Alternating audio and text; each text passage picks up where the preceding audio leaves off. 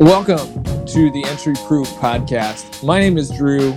I am not Drew, also known as Brian. Brian, who we all love. He's highly lovable and fairly cuddly. We're here to talk about bourbon and other aged spirits, but tonight specifically, we're breaking down Four Roses. And what we really want to talk about is the flavor diversity within Four Roses, because unfortunately, if we're just talking about Four Roses, it kind of gets lost sometimes. Particularly when it comes to the limited edition releases like Heaven Hill, even Jim Beam, especially Buffalo Trace, their limited editions, everybody wants those. The secondary value on those is crazy. But the secondary value on the Four Roses limited editions, with the exception of our friend Al Young here, fairly reasonable prices. And so we want to talk about the amount of flavor diversity, the options, the quality available in the Four Roses line, which if you're sleeping on Four Roses right now, I'm going to spoil this thing. The moral of the story is you should not do that. I would agree. And again, one thing, we have a little disadvantage tonight. So I don't have Yellow Label. We don't have Small Batch. We don't have Small Batch Select. So these are some staple products for Four Roses. Now, we will get into a little bit more of this later on, but I will say, all of those products, they're blends of several of the things that Four Roses put out. Mm-hmm. They're consistent products, and they'll stay consistent anytime you grab those, okay? So what we're looking at tonight are some individual expressions, some that are annual releases, some that it kind of happened, and that was it when they did. But kind of what Drew was saying, too, regarding these barrel selects, if you like Buffalo Trace store picks, or if you like Eagle Rare store picks, there are going to be varying flavors, but both Buffalo Trace or Eagle Rare, they fall into their pocket.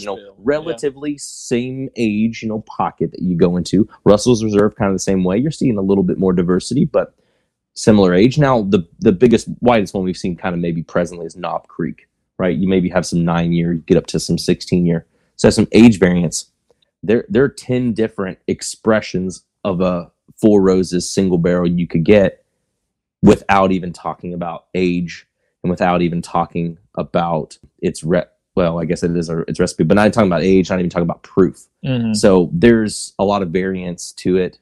And so when you're looking for things on the market to drink, it's something, like you said, about sleeping. What's fun is, as people are getting into Four Roses, the stores that will have picks of them, they will sell out of them. Yeah. But it is much slower than an allocated product or even a Sazerac product, it seems like. And so it's one of those products, price is right.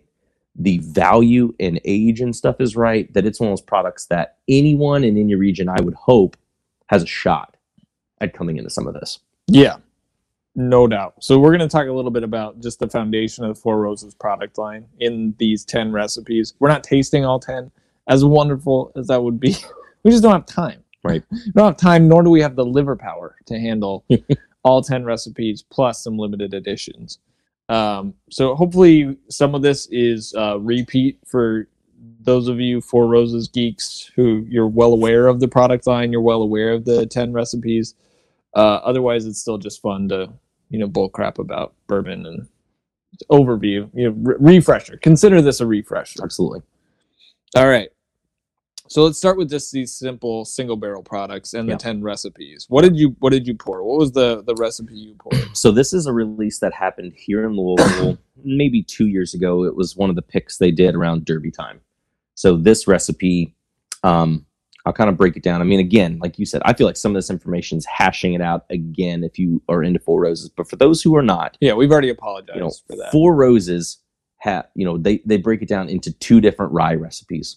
So they'll have some that has 35% rye, relatively high, kind of like MGP or something like that. And their low is 20%, which is still relatively high compared to Heaven Hill or Buffalo Trace. Or something like that's that. Higher than Buffalo Trace's quote-unquote high rye mash bill. And so when you're reading a label on a single barrel, depending on if the second letter is an E, in this case, low rye mash bill, or B, in their case, a high rye mash bill, you'll be able to tell more if it's got more or less fruit or more or less spice, kind of, if you will. And then in those two, they each will run through 5 different yeast strains that they might use. And those indicators are a letter at the end of those. And one of them might be more herbal. One might be more fruity. One's richer. So we got all these on the tag. I'm not going to read through them all. You can pull up a list of that while we're on the show. But this one we're drinking right now is OBSK, so that is described generally as rich in spiciness and full body. All so, right. And I didn't know that I was wanting to pour this one because it's high rye and most of the other ones I have out are low, but it also happens to be the lowest proof one that I have out here. So it is aged 11 year and 2 months. It is a second floor bottle, 52.9%. So in Four Roses products, generally I'm looking for something that's like middle of the road sweetness, relatively creamy, and maybe it's just the name, but Four Roses products tend to be pretty floral in terms of the bourbons that you can get. But what's wonderful about the single barrels is there's a decent amount of variation between them, and then when it comes to the recipes, there's tons of variation. Recently, I did a tasting of 3 different of the barrel picks, all different recipes, and the variation between the bottles was crazy.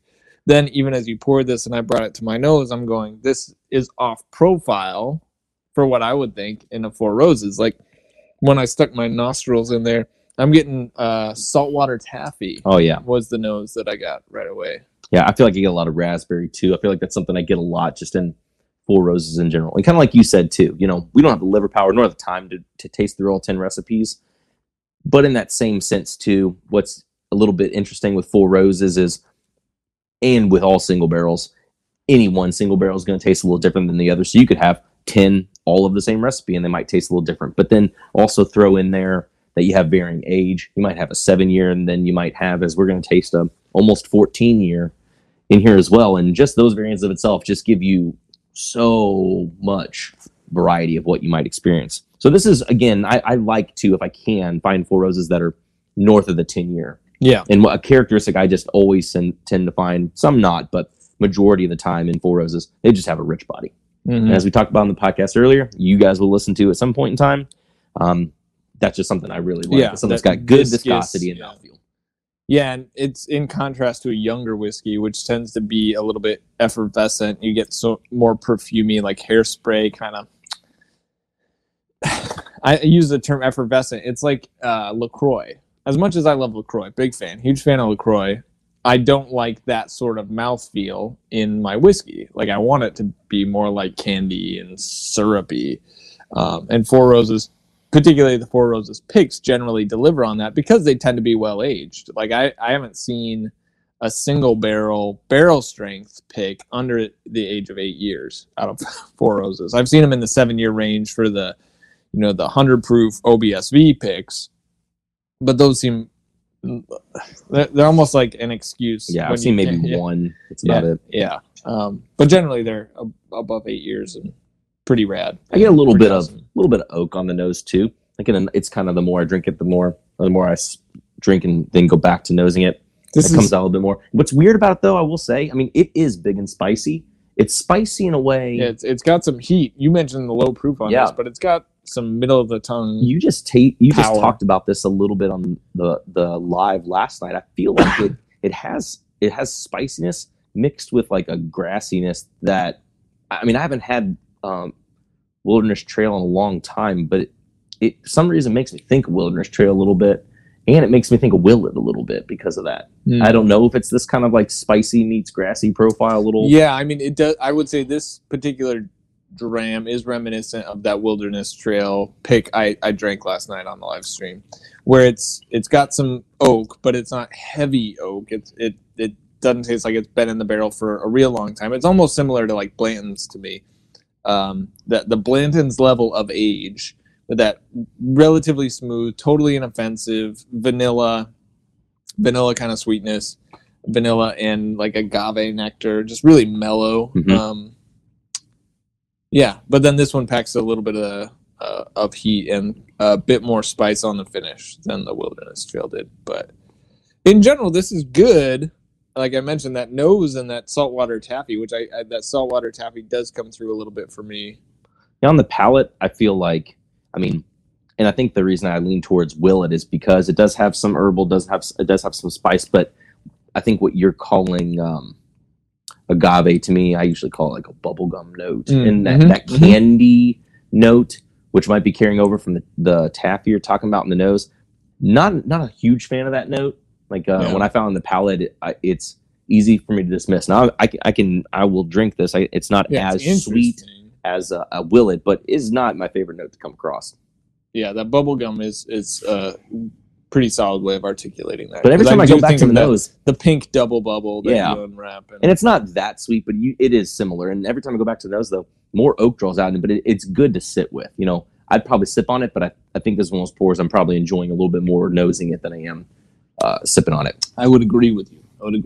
And what recipe was that? OBSK. Okay, OBSK. So the K's, I mean, if you're reading in the bourbon forums, the K's have a very loyal following. It seems like when a K drops, people really they flock to that. No, I think that's what Elliott Select was too, right? OESK. Oh, I don't know. It didn't have it. So it's low ride, but the F's show up all the time. Like in Wisconsin, you can almost bank on it being an F that gets dropped. Interesting. Yeah, so it's like I'm like kind of over F's, but K's were really popular. But O's, I think they're the most rare, right? Yeah, they're difficult to come across for sure. Yeah, and especially, I mean, they'll tell you that too in the Barrel Select program. They'll tell you when they might roll them out. Is not very often. Yeah, and unfortunately we don't know how different is the one yeast strain over the other. We really have no idea where the yeast strains come from. That's not publicized. So it's like, as much as we'd like to be like, oh, this yeast strain comes from, this African country where they bake bread in a certain way, and this yeast evolved out of that, but we just have no idea. It would be a great interview question, though. Should we ever have Brett Elliott on the podcast? Yeah, which would have been nice. It would have been a hope to have him on while you're in town, but did not happen. Not a big deal. Still plenty of time. Maybe.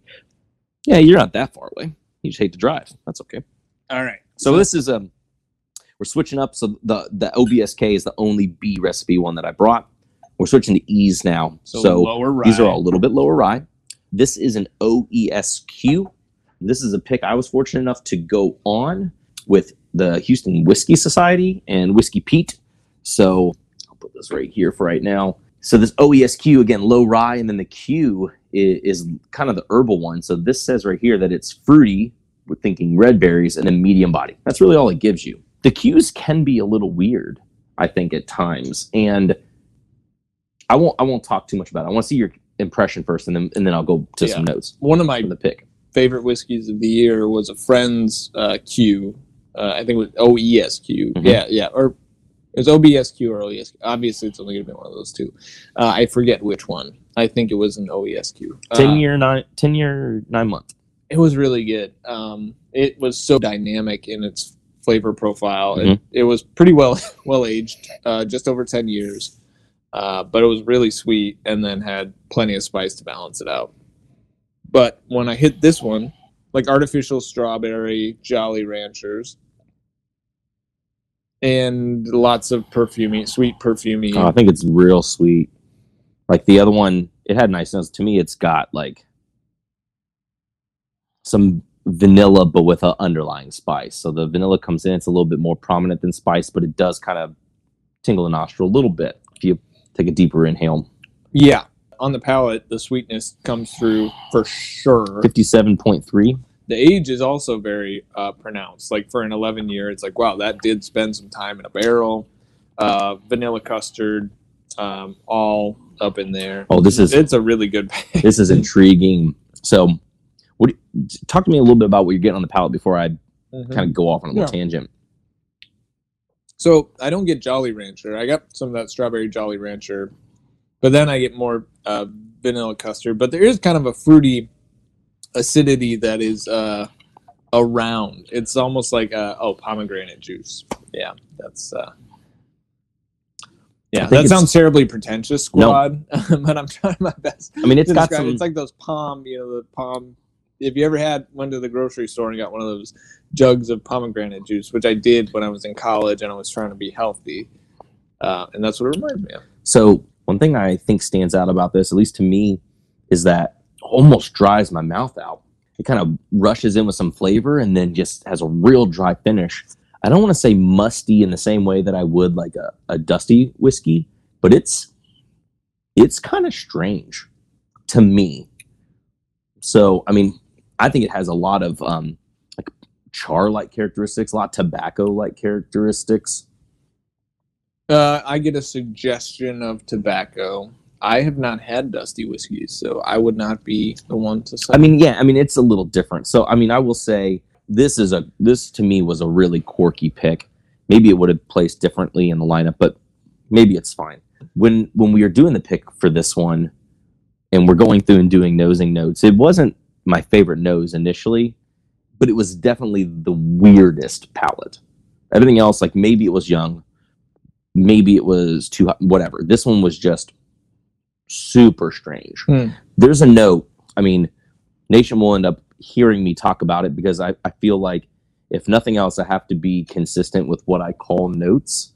This one brings out a note that I will say I'm assuming is related to barrel char. I'm assuming it's related to toasting of a barrel mixed with age. But I usually, in like older Heaven Hills, would say it's like Band-Aid-y, or that it's like iodine-y. Like there's something, it's not quite a medicinal quality, but in Turkey or older Heaven Hills, some older in age whiskeys, not necessarily older whiskeys, I find this note. And for some reason, it's just intriguing to me. If you don't find it totally cool, might be way.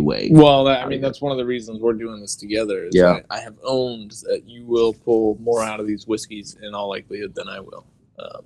You've also tasted more whiskey than I have. So, like, a point of differentiation that's really important to pull out is that, you know, this one is going to be lower rye than that other one. So we're pulling out more, like, fruity, you know, sweet, you know, that custard, which some of that's going to be a product of the aging. That one was slightly older than the other one, but it's also less spicy, where that other one was more heat forward. And also, interesting too, you know, when I think of rye, I immediately think it's going to be spicier. When I think of spicier, I generally would think drier. So at least to me, I find it interesting that this one actually, to me, is drier on the palate for being less rye. Yeah, not that it has to make sense, but just in terms like for you all, if you're tasting things, you're like, oh, if this has a high rye content, you know, is it going to fit my palate? If like, you know, if you're a wine drinker, you don't like dry wines, and so you might think finding whiskey would be similar, and it's not necessarily. No. You know, there are good dry, there's good dryness, there's bad. Yeah, anyway, definitely. So I've seen like over oaked whiskeys really, really dry. So often I attribute the dryness to age. Sometimes it's just like that finish didn't last very long. Whereas that was really viscous up front. I said vanilla custard, you swallow, and then it's pretty much gone. Where in contrast to that, like Discovery Series from Bardstown Bourbon Company we had earlier today, that sat in my mouth for like 12 years. Mm-hmm. I could probably still taste it now if I burped, you know. All right, what's next? All right, this is I find this a real treat. So this is an OESO. This one came from McAdoodles, which I want to say is in Arkansas. It is 13-year, 10-month OESO. So this is, wow. You do not see picks this old that often, let alone an OESO. And there are others from this run, too. I've got another one from a store at Lexington/Cincinnati. That's 13-year, 7-month, same run. Either next barrel or two down, but yeah, this one is, again, 13-year, 10-month, 54.2%. So also they're all pretty low. I didn't really bring any of the ones that had a little bit higher proof. Four Roses in general, I mean, they've got that lower entry proof than like Buffalo Trace. And it's interesting. I mean, people get stuck on tiers, so the last couple of numbers on the front of the barrel will indicate tier. And they go 1 through 6, while they do have single floor warehousing, I believe. So, I mean, it doesn't exactly matter where it places. Sure. It does still seem to follow, if you're in the tier 6, you have higher proofs up in the 120s. And then the ones that are on tier 1 are usually right around 100 proof, a little bit higher. I have only seen, like, of all the, I think I've owned like 10 different barrel proof single barrels, and I've only had one, I think, that crested 120 proof. The rest have been in that 110, 110. Yeah, this one right here that we're not going to open is an OESO also, 9-year, 10-month, tier 5. So it's 60.8. So that just a bit above 120. Yeah. So we're rocking that E again. So the lower rye mash bill. And then the same, or sorry. So same mash bill as the last one we tasted, but then a different yeast strain. Last one was OESQ. Now we have OESO. Yeah, and I apologize. When I read the details for this OESQ, I read OESOs. So OESO is fruity and medium body.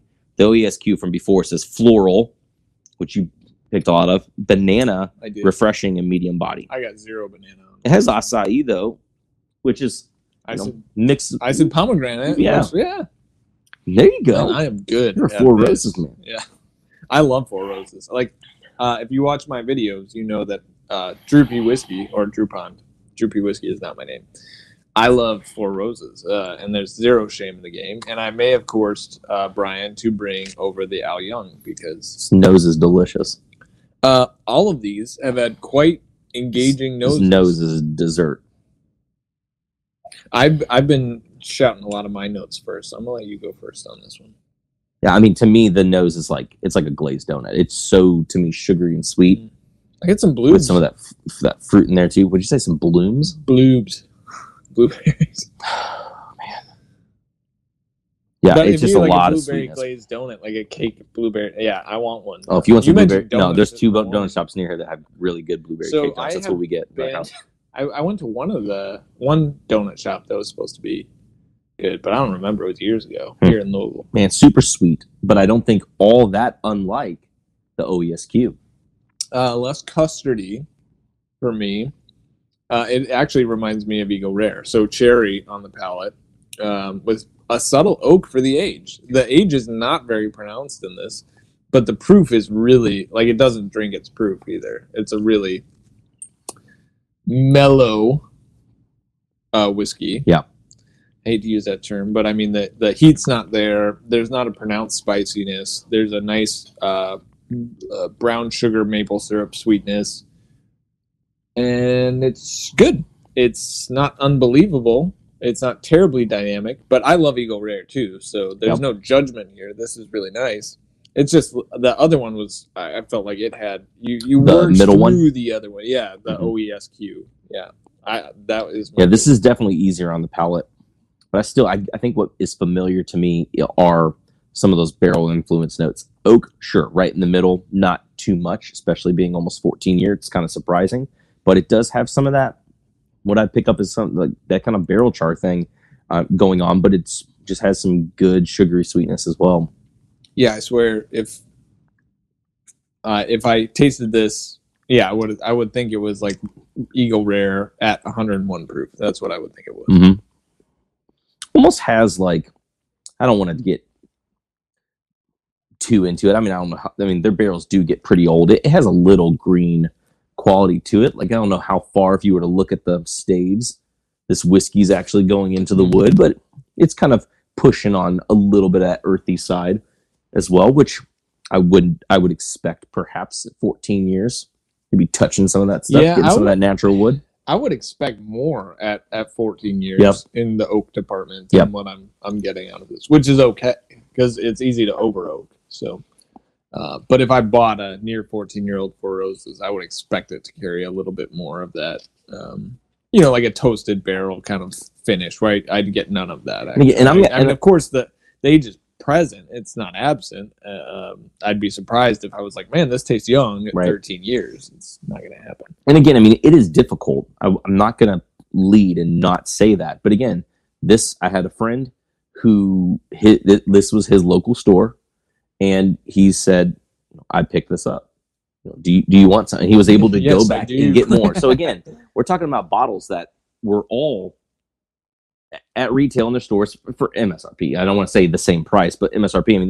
This is an $80 bottle that happened to be a very rare recipe for them, almost 14 years old. Very rare age. If you're able to get these from local stores around you, you can get great value. Yeah, and the secondary value on these too, is relatively reasonable. If you want to trade somebody, if you're like, man, I can't find a Four Roses barrel strength single barrel, you can probably find somebody to trade you one, and it's not going to cost you some really high-end bottles to do that. You can acquire a Four Roses barrel strength single barrel, and it's a relatively reasonable trade value. at like $100. I mean, that's what they kind of trade at in Wisconsin. That almost 14 year would probably fetch a slightly higher price. Yeah, I think so. So all these different single barrels then, and this is what I love about Four Roses, is they put a lot of emphasis on their blending. From the yellow label, which is what? That's all 10 recipes, I believe, right? So. Yeah. And then the small batch is, I think, four. Yeah. Okay. So far on the right track. And then single barrel, obviously, is a single barrel, but the standard 100 proof, OBSV. All OBSV is that standard 100 proof, which I like the OBSV recipe. I'm a big fan of that 100 proof OBSV. And then the small batch select was released 2 years ago, I think, and they held that as the fourth rose, fourth sort of standard offering they release, and that is also six. Okay. Well, I don't remember what they are. I'm sure Brian doesn't either. But I mean, their whole line's built on, hey, we're gonna distill a bunch of different bourbons here, really, because it's 2 different mash bills, 5 different yeast strains. So that's going to produce a lot of different flavor profiles. And then we're going to blend the snot out of it to release very stable kind of flavor profiles. And then we're going to drop some really amazing products built on blending to just create amazing flavor profiles. And they do that through their limited editions. And then we can see some real crazy, sometimes what feels like off profile, like we did tonight with that, the single barrel program.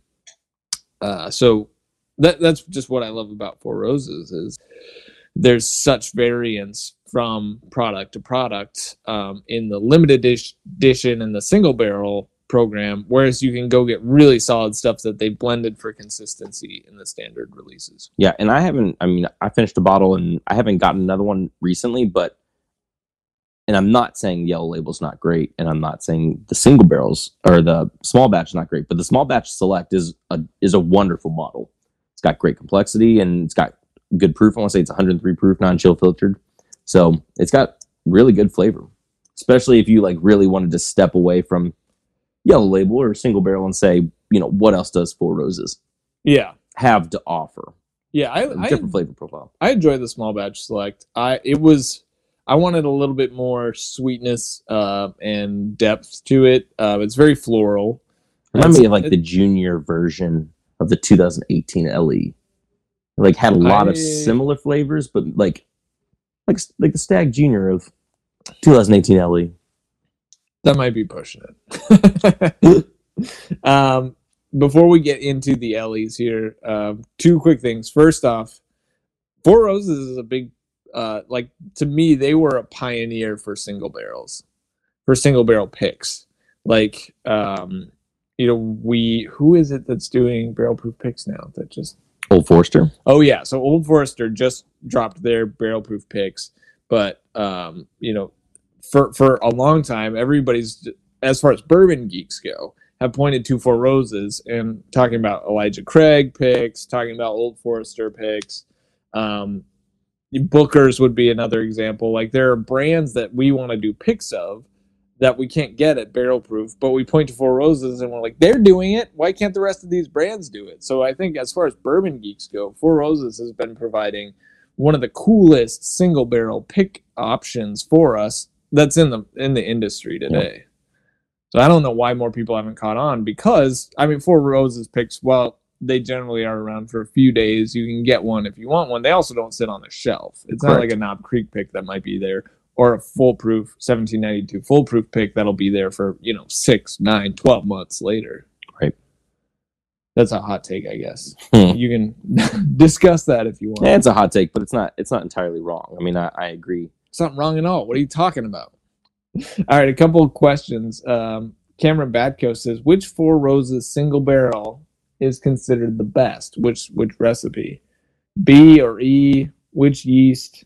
Or is it palate specific? So yeah, it's totally going to be palate specific and barrel specific. Because I've had OESFs that I've been like, meh. And then I've had OESFs that were like, man, this is really, really good. Yeah.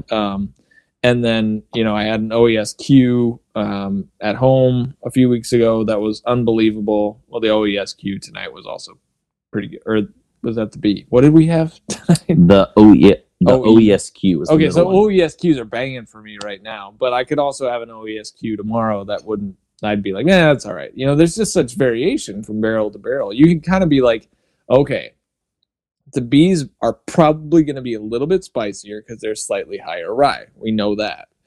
The E low rye profile is going to be slightly less spicy. Okay, so we know this. That's not going to tell us how much oak is in there. That's not going to tell us, how much sweetness is in there. It's just the quantity of rye, which generally yields to level of spice in a flavor profile, but not always.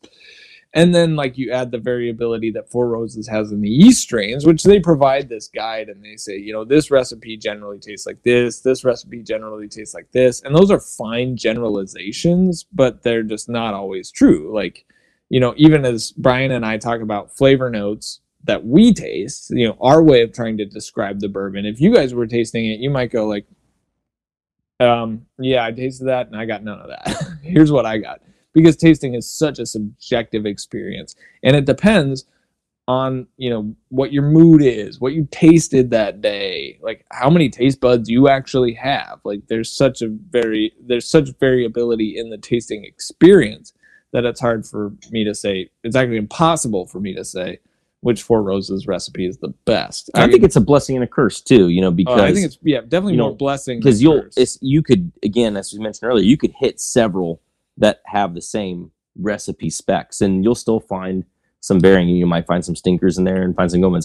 I would want to say, if I were to go on to Bourboner or something like that and try and see, I would, a great place to poll. I would assume that people will say OESV or OESK. They seem to be pretty popular. I think the K is spicy but low rye, and the OESVs generally have some creaminess, and they're sweet as well. I surely think there'll be an influx of people saying OESO because it's low and sweet, and it's just all fruit, and it's all great. But I think OESV and OESK, you'll probably hear a lot of people say they really lean towards one of those two. So, we'll do the 2019 LE first, one of my favorite pours. So the 2019 Four Roses limited edition small batch consists of a blend of the double-digit aged bourbons. This includes a 21-year OBSV. That's ridiculous. 15-year OESK, 15-year OESV, and 11-year OESV. So 3 low rise and 1 high rye, and that's the very well aged 21-year. All V's except for the 15-year OESK. Yeah. So low rye, heavy on the B. Yeah, getting 21-year splash in there is that is one thing I like, and it's going to be fun in regards to going from the 19 and then going into the 2017 50th anniversary Al Young. That one has some 23-year sprinkled in there. So both of these have some old stuff, which makes me excited to know that Four Roses just has this stuff laying around. Oh, I know. And I'm almost glad that they released it in blends too, to try and like make a better whole, because some of these whiskeys, they get so old. If you were just having that, it's just like, that's going to be too much. You know, they did a run before the 2019 for Father's Day. They had put out a couple of barrels of, I want to say OESV, that was around 16 years old, 15 years old or something.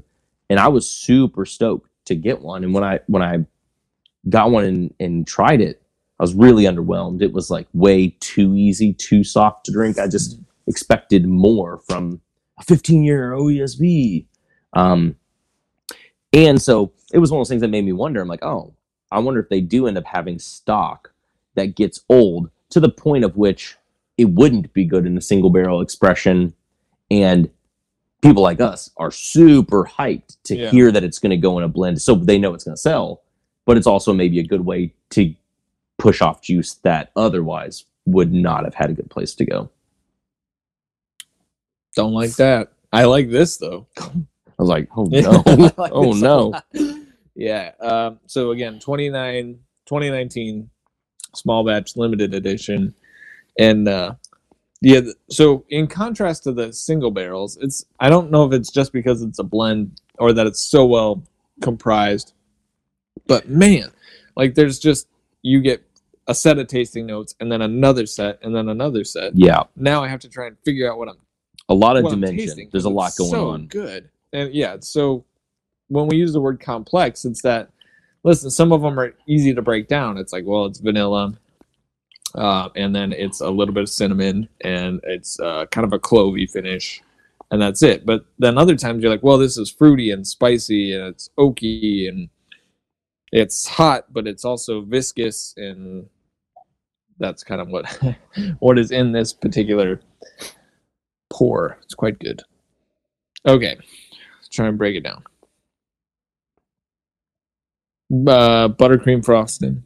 That's one of my favorite notes to pull out, is when really rich sweetness. It's like powdered sugar. And I really like tasting with you because, tasting is subjective, but when you taste with somebody enough and you're tasting the same thing, I feel like I'm going to quickly start to pull up things that you say and how I would translate them. Like, I feel like what you're calling buttercream frosting is like really similar to what I would call the salted caramel, which is one of my favorite, of my favorite notes to get and stuff. And I find it a lot in older dusty whiskeys.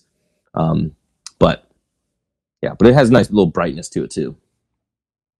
Yeah. There's some alcohol on this. Like it's got some heat. And you get that on the nose, which does make it a little hard to snort sometimes. Yeah, like you got to smell it past the alcohol, which if you let it sit in the glass long enough, that can kind of dissipate over time. But I'm not going to wait to taste this right now. I'm an impatient man.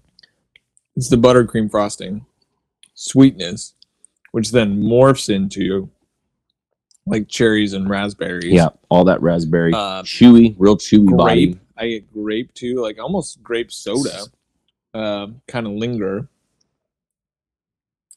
but yeah, man. I mean, Four Roses crushes it so hard. Just like so, Beam products. You know, I like Booker's. I like some Knob Picks have been wonderful, but I don't feel like the drinking experience of a lot of Beam stuff matches the intricacy of Four Roses because of the different mash bills, the different yeast strains, and then the blending of all that stuff together, which it's hard to convey sometimes when you could break down a whiskey and perhaps say some of the exact same flavor notes. So I would imagine sometimes hearing that, it's hard to, unless you're experiencing it, like really articulate how it's different. But this, to me, it's got some of these like old worn leather kind of notes. It's got some real well placed oak that just kind of sits on the palate if you just don't drink for a little bit. Yeah, it's got some of those good oak, to me, the pleasing oak tannins that just kind of sit there. Yeah, this is kind of in contrast to that last single barrel we had, whereas it was dry and then the finish kind of went away. This also kind of has a dry finish, but it's still the flavors are still there and hanging out. It leaves my tongue a little bit like, okay, the age was definitely present there. Like that 21 year had an impact on this. The barrel chart definitely evident in the finish. But I can still taste the fruitiness, and I still have sweetness in the palate in the midst of the dry after sensation. It's not really aftertaste so much as after sensation. Mm-hmm. That was phenomenal. That was really a wonderful pour. Our next bourbon in this tasting is, the most highly lauded Four Roses product of my time in whiskey, for sure. Whereas the 2019 limited edition was highly lauded. I think 2016 and 2012 were pretty highly lauded as well. The Al Young is second to none, I think, in total like clout. If there's a Four Roses product that somebody's like, oh, I want to get that, they want to get the Al Young limited edition, which Brian has somehow procured, which is an unbelievably good-looking bottle. Like Four Roses, beautiful on the shelf for sure. Great job. This is actually a very old design that they resurrected for this release, and they done good with the design, and then apparently they done good with the whiskey. Read the back of that. It tells it, not the whole back, but it does. Break down the specs of what the recipes are in here. Yeah, so it's 12-year OBSF, 15-year OBSK, 23-year OBSV, so that's 3 high rye whiskeys, and then 13-year OESB. So 12-year minimum, 23-year maximum. The flavor notes, you know what? I'm not going to read these. I'll read them after we pull flavor notes. Good. Well, I still got water in my glass. Yeah, you pour, and then I will pour. Modest. I will be modest. So, Brian, thank you. Cheers, sir. This is a pleasure for sure. Now, again, I mean, trying to reset though. I mean, like, don't have like hype driving your palate. Do a little reset and then like go into that nose a little bit. Almost 108 proof, so 53.8% alcohol by volume, so 107.6 proof on a very well aged Four Roses blend. The alcohol is almost non-existent on the nose. Honey and jasmine. Yeah. So very. I like that you pull that jasmine though. I mean, that's a straight coffee. Yes, it is. Term right there. But that's what it is though. I mean, it's definitely like got a fresh bouquet. Like if you go to a flower truck, or if you were to walk into a florist, that like that first whiff you get. But not like grandma. No. It's not like potpourri. It's not like old mothball-y, anything like that. I mean, it is fresh floral for sure. Al Young, this was actually celebrating his 50th anniversary of being with Four Roses. Total Four Roses legend.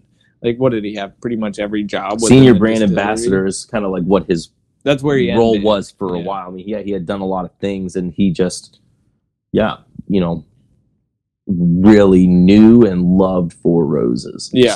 So they actually, thankfully, they were able to release this while he was still alive. He passed away not long after this bottle was released. So, pretty cool when a brand celebrates somebody who's just worked. I mean, here's the deal. I don't think he was never a master distiller. That was not his deal. Correct. All right, good. I want to make to my knowledge. I mean, I don't want to say factually, but so he was with Seagram's, which became then Four Roses, ownership and all that for 50 years. And he kind of reached his peak as the distillery manager in Lawrenceburg for Four Roses. So never like a master distiller, but very operational type dude before he became brand manager in his later years.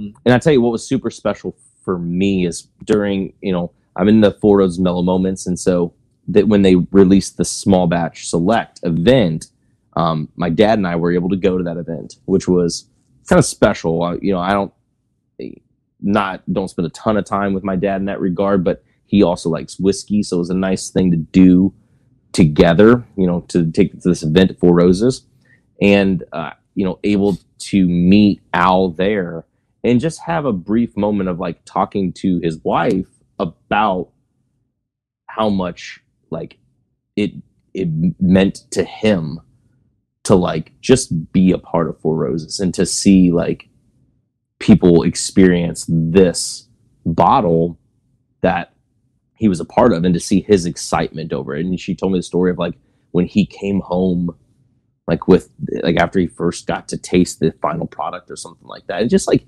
hearing this guy's wife of who knows how many years. Like just to be able to remember a moment like that of her husband is just it's kind of tender. And like when I think about pours like this, when I think about the way that Al Young, you can go back and like look up interviews and either in text or on video, he'll describe this pour the same way that you would read it like on the back of the bottle in terms of like the notes. I'm not gonna say them, but that he will say. And you'll hear us talk about whiskey, young whiskey or old whiskey or whatever. And to hit on something I talked about a little bit yesterday, when I think about whiskey and what I think is lacking in younger whiskey too, sure, the flavor. I mean, that's just there. But like what I appreciate so much about whiskey that doesn't often come across is like being able to taste something that takes people back to memories like in Kentucky or something, right? I mean, when he describes this pour, I mean, I think about it visually. When I'm driving away from Lawrenceburg, when I'm driving away from Bardstown, when I'm going through the windy roads in Kentucky, when you're going past the cornfields, when the sun is setting, when you can just smell this fresh, crisp air, those tangible things like that are like memories captured and put in a glass, that to me is like what a perfect whiskey is, and like what the purpose of sharing. And like, I think this is one of only a few that I've been able to have that really like lock that up into a capsule. That was well said. That was beautiful. Which, yeah, I'm still getting just sweet floral, but it's big sweet and big floral. It's quite lovely. I haven't tasted it yet. Oh, man. I'm sorry I couldn't stop it. I had to go into it. No, it's fine. I'm going to go now. I'm just going to sit with it, guys. You know? Like, I don't want to over-describe it. Almost ruins it sometimes. And it's one of those pours that, you know, I mean, the nose is great. It's another one you could sit with. You go to the palate, you taste the palate, and then going back to the nose, somehow it has unlocked all, like, a bunch of new stuff. Like, there's zero offense. Like, the alcohol, it feels like you're drinking whiskey still. But I don't know that, like, to me, it's like, oh, is it better than the small batch? The 2019, well, the 2019 small batch is really, really good. This is also really, really good. So I don't really want to compare the two. This is, but I will. This is more mellow. For sure. For sure. But it's also like the difference between drinking a cup of coffee and drinking a green tea. You know, like the cup of coffee is going to pack more of a wallop. Like it's going to hit your palate more. Whereas the green tea is going to have a lot more like delicate flavor notes. And or it's like for us coffee people, it's like drinking a medium roast Guatemalan coffee versus drinking a light roast geisha. You know, the medium roast Guatemalan coffee can have a lot of really positive flavor notes that I would love, but then a light roast geisha coffee is going to have a lot of really delicate floral notes that you just want to like sit and think about for a while. That's the way I'm kind of contrasting these two. Yeah, and it might have been interesting to go from Al to the 19. I really enjoy the 19, and I feel like it tastes like an older whiskey than it is. Now, again, it's hard to say. It does have older whiskey, and it is a blend, but it doesn't taste necessarily like modern-made whiskey to me. But I don't notice what I'm about to say as much going into the Al Young. But if I were to come backwards... it's a little rough around the edges. The brightness is a little bit more harsh. It's a little bit brash. And I feel like that's noticeable because Al Young is just so, I don't want to say refined. Yeah, but I mean, like, that's a good word for it. It is polished. Yeah. It's refined. There is a lot of nuance. Yeah, and I mean, I've got zero flavor notes beside. So we just recently brought in a coffee blossom honey from Onyx, not Onyx Coffee Roasters, Onyx Coffee Producers in Guatemala. And that honey it's just really highly curated, amazing honey that is like bees that have pollinated with coffee blossoms that make this honey. And this is kind of that level of floral sweetness. And kind of coffee blossom aromatics, actually. That's a pretty good... have you been to Origin? Yeah. Okay, yeah. I mean, it's got like an orange, but kind of like a orange blossom kind of way. Yeah, I mean, the floral, you can't get past the floral. This is one of the most floral whiskeys I've ever had. And it's sweet. But not perfumed. Right. That is an important distinction. It's like honeysuckle and magnolia. Like, think about like these blossoms that are just like, oh, that smells freaking good. Right. And strangely enough, not that we're going to keep arguing floral, but not perfumed, but also not like fresh floral from the nose. It's still a slightly different floral. So it's floral even in a unique way from kind of that you get on the nose too. Yeah, it was really good. Bottom line, very good. Worth the hype, probably. Real well balanced oak in there too. It's got this kind of like chocolate kind of lingering too. Like it's almost like I had a Tootsie Roll an hour ago, and I'm still tasting it. Yeah, slippery. This one has whereas the finish on the limited edition small batch was, it was there, but it was dry. The finish on this is not dry. It's very slippery in your mouth hole. You could drink a lot of that. You'd have to be careful if you had a bottle of it, because you could pound it fast. Yeah, very easy. Yeah. So you have to force yourself to drink it slow. Yeah, that was quite good. All right, let's read what they said. about this release. Hand-selected by Al to celebrate the occasion, his 50 years, this barrel-strength small batch greets you with bright vanilla and magnolia blossom aromas, balanced by raspberry, fig, ripe cherry. I did not get the heavy, heavy fruit. I mean, you can pull out, like, suggestions of dried fruit, like essences of fruit. Rich oak, yes, it definitely had rich oak. Finish is long and smooth, yes. Coating the palate with honey, yes. Cinnamon, maybe a tiny bit. Just a hint of spearmint. Yeah, for sure. I get a little minty, a little bit of minty on there. Yeah, cool. That is, it's a special bottle, for sure. Four Roses, guys. We're capping off our Four Roses breakdown with Al Young. Limited release. And I hope they do more commemorative releases. Like, their small batch LEs are awesome. You know, there's not a ton of them, but they tend to run in the 15,000 bottle range. Right. So whenever somebody drops an extra limited edition, like, yeah, let's get more limited editions because they're so good.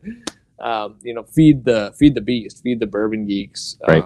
But now it's been a few years. We'll see if they drop something else. Well, and then this leads to tasting through these. And again, after tasting some stuff at Bardstown Bourbon Company earlier today, I don't know. I don't know if it's a phase. I don't know if it's something that people are not about. But, like, being able to try some of these, limited or not, but people who are masterfully making blends.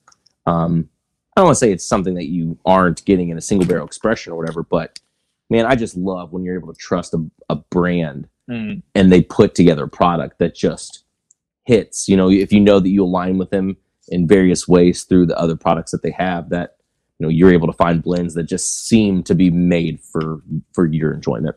Four Roses hits every year. So I was, you know, I follow the other bloggers, and it's, you know, the Dad's Drinking Bourbon, Fred Minnick, Bourbon Pursuit guys. Pretty much everybody's like, year after year, Four Roses, you could bank on their limited edition drops. Whereas, you know, from batch to batch with Booker's, even, you know, there's some disagreement with things like George C. Stagg, and then let alone you get into the Sazerac releases, or you get into the Parker's Heritage. You know, there's like years on years and off years and on years and off years. It seems like every year's an on year with a 4 year or Four Roses limited edition drop. By and large, the moral of this whole story has been that Four Roses is a product you should never sleep on. It's fantastic. And, you know, one of the things we want to do on the Entry Proof podcast, and we want to do through, you know, the YouTube channel, is share rad whiskey with you guys, let you know what's crushing. And, of course, like, is Al Young, can you go out and get it? No, you cannot. But the bottom line is you can go out and find the Four Roses single barrel picks. You have to be aware of what's out there. Like, you have to go from store to store and know when it's dropping in your area, but you should be able to get it. And then one of the things that I'd like to do soon is actually take some of the Four Roses picks I have at home. I'd love to see what you do and actually have a contest of who can blend a better. Oh, that'd be fun. Four Roses. Yeah, I mean, that is the not spoken thing that is fun about having different recipes is then you make your own Four Roses Infinity and mixing that stuff up. And, you know, you just kind of see what a little bit of this and a little bit of that does, putting it together. I mean, it works for these. I imagine it would work for some of the single barrels, too. Appreciate you guys tuning in to this episode of the Entry Proof Podcast, for sure. This has been a great tasting.